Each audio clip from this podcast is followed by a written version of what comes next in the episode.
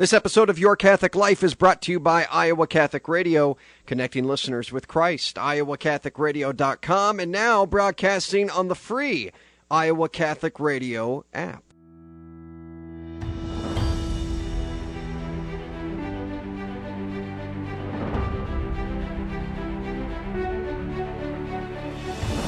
Welcome in, everyone, to Your Catholic Life, a podcast for Catholics by Catholics, helping you grow in your faith. I'm Jon Leonetti, your host. Every Catholic knows it's an uphill battle to live in the world, but not be of the world, as Jesus instructed. It's not easy. In fact, it's the hardest thing you and I will ever do. But as G.K. Chesterton said, anything worth doing is worth doing poorly. You may not have the gift of gab, you may not have the resources to fund a school or a shelter, but you've got something something to give to the church in order to convert the culture for God. My guest today, he's bringing something to the table in this fight a microphone, a keen intellect, and a head full of hair. Patrick Coffin. Hello, Patrick. Jon, thank you. The hair looks so real. I'm very proud of it. Thank you for noticing, sir. I, I, uh, are those recent headshots you sent me for the project I'm doing? Uh, well, let's just say I really miss 1994. I like it. I mean, I if you've been on my website, you've seen it. Let's see, uh, four years ago those were taken. my wife says it's false advertising because I have hair there and I don't now. So I don't know. I guess the wonders the of Photoshop, Jon. That's Check it. it out. Photoshop. That's it. Exactly. Um, okay. No, they're they're recent. They're they're for real. We have to know where we want to go, or we're never going to get there. What does a culture in love with Christ look like? A culture in love with Christ provides uh, uh, an external environment in which it's easier than it is now to be a good, strong, loving person. Hmm. Culture is, to me, nothing more than the external manifestation of our inner thoughts. So if our thoughts are good and pure and holy and looking to things above and things transcendent and things beautiful, then the things around us will reflect that in our music, in our manners, in our morals, in our architecture, in our drinking patterns, in our folk dances, in our uh, you know cultural habits. So that's really at the heart of why I launched the Patrick Coffin Show to rebuild the culture and to to um, renew the Judeo-Christian roots of this culture, which have been hacked at for about I don't know the last fifty years or so. We say that. Does that help? Yeah, yeah, I love it. We say that Jesus wins in the end, and, and we hear that a lot. Uh, but you're you're really kind of concerned with winning the culture over now. Why? Well, we're long past due. We're past due addressing the problems that we see all around us. And there's no one magic bullet, Jon, as I know you know. The culture, so-called culture war, has many fronts. And I, I actually, I'm not crazy about the phrase culture war because it's not very clear what's being fought. Um, at bottom, it's a spiritual battle. Our enemy, as you know, is not flesh and blood. We're fighting against Satan. We're fighting against powers that are not merely human. But on that cultural, human, temporal level, there's a lot of work to be done. Hmm. And uh, I think the stronger marriages are, the better families will be. And the better families we have, the more healthy laws we'll have because it's easy to complain about laws, but laws are made by lawmakers. And where'd they come from? So we come full circle. You, you've What is up, human person? You've given up a lot for are this. we? What's that? You've given up a lot for this. What what you're really trying to endeavor Yeah. here and tackling in this new project. Well, yeah, I walked away from a stable job and a regular paycheck and a, a job I was happy at and very, very satisfied by hosting Catholic Answers Live. Um, I think I wanted to do more cultural engagement uh, outside the Catholic believosphere. Um, I'm a big fan of the EWTN platform, and I'm I'm I'm really impressed with how Catholic radio has spread these last ten years. Um, in a sluggish economy, people really see the need for explicit, on the nose evangelization and the message that Jesus Christ is Lord and He loves you and has a plan for your life and uh, just wants to be, you know, He, he only wants one thing, your heart. Hmm. Um, and that's, that's my North Star. I mean, that's my guiding principle. But beyond that, there are, there are people outside the Catholic fold who agree with us on 80% or more of the, the things that we hold dear. And I want to partner with those people. I want to uh, talk about the sages of the culture, people with unique insights into the founding of the country and the history of the West and how to get it back. I also wanted to talk as uh, as an interviewer with with survivors, people who have stood up to the culture and have uh, lived to tell the tale. Um, so I've got um, interviews all ready to roll now that the show is up and running. You can find it, by the way, at patrickcoffin.media. So it's, in shorthand, sages and survivors. How can we bring the culture back to where, not, we don't want to turn the clock back because you can't go back to the Dick Van Dyke show and Father Knows Best, but we can find creative solutions to make today much better than yesterday was. Who's been your greatest influence? Uh, Venerable Fulton Sheen. Really? What about living? Yeah, Bishop Sheen. What's that? Living. Oh, living? Oh, that's a toughie. That is really hard. Uh, I think my parents. Really? Did you grow yeah, up in a stable family? Oh, uh, wow. That's, I would say yes and no. Uh, my parents came very close to divorcing when I was about 15 years old. Really? And they, they would have.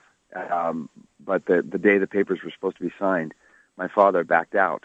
And thanks be to God he did because they, they've been married 57 years. Wow.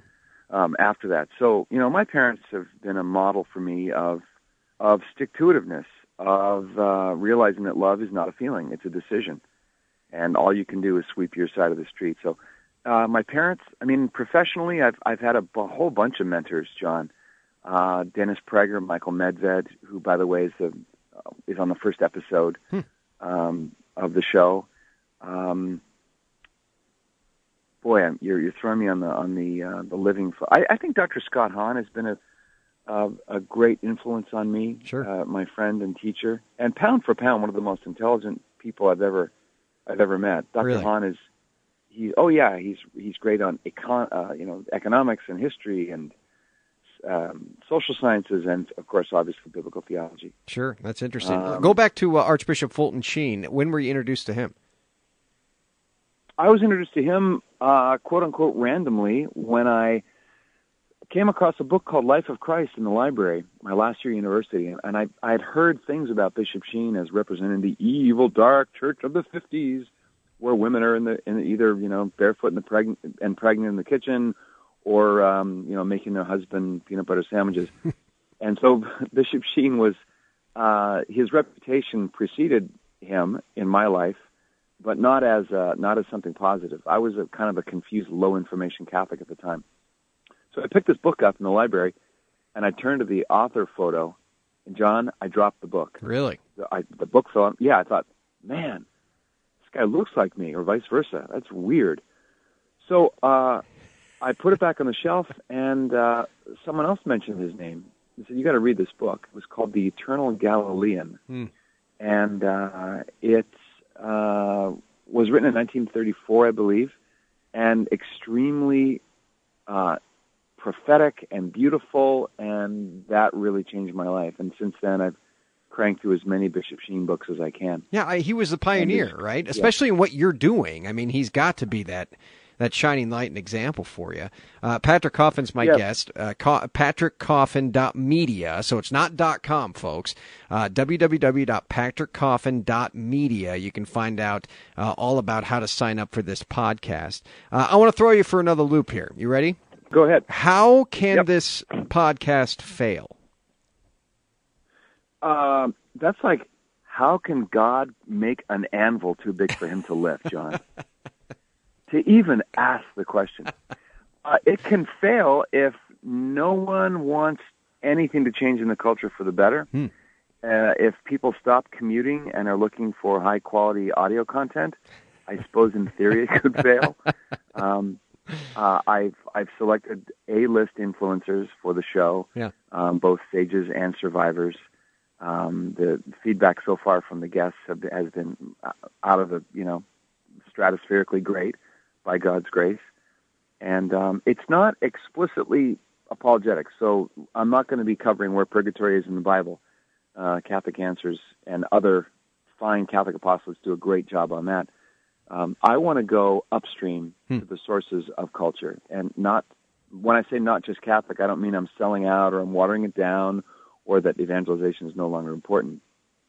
What I mean is there's some hard thinking to do about the structure of society and how to repair the DNA damage of our collective story. That's probably sounds more highfalutin than I wanted to. But, I like it. I really do. Um, I, I, was yeah. reading something the other day. The Vatican is now asking for priests and seminarians to learn about the arts and to and. Uh, I know you're going to be covering a lot of this stuff because you really see that uh, to change the culture, uh, evangelization is key, but evangelization has lots of different components, namely beauty, and you're going to really be highlighting that. I know. Yes, 100%. I'm I'm glad the emphasis on the arts is coming through uh, from the church authority. And I, I think St. John Paul II led the way with his 1999 letter to artists. People are no longer convinced by arguments. We're hmm. surrounded by arguments. Jon, you can't turn on a, a mobile device or your computer without getting bombarded by either an ad or an argument. What people are moved by are experiences of beauty, hmm. of transcendent, knock you in the face beauty. Uh, whether it's a an exquisite piece of music or a film that that touches you, or you know, you walk into a church like, just to take one example, St. Peter's uh, Basilica in Rome. I know people who have, have walked in there and are just slack-jawed. They had no idea such exquisite beauty could could uh, could exist at all.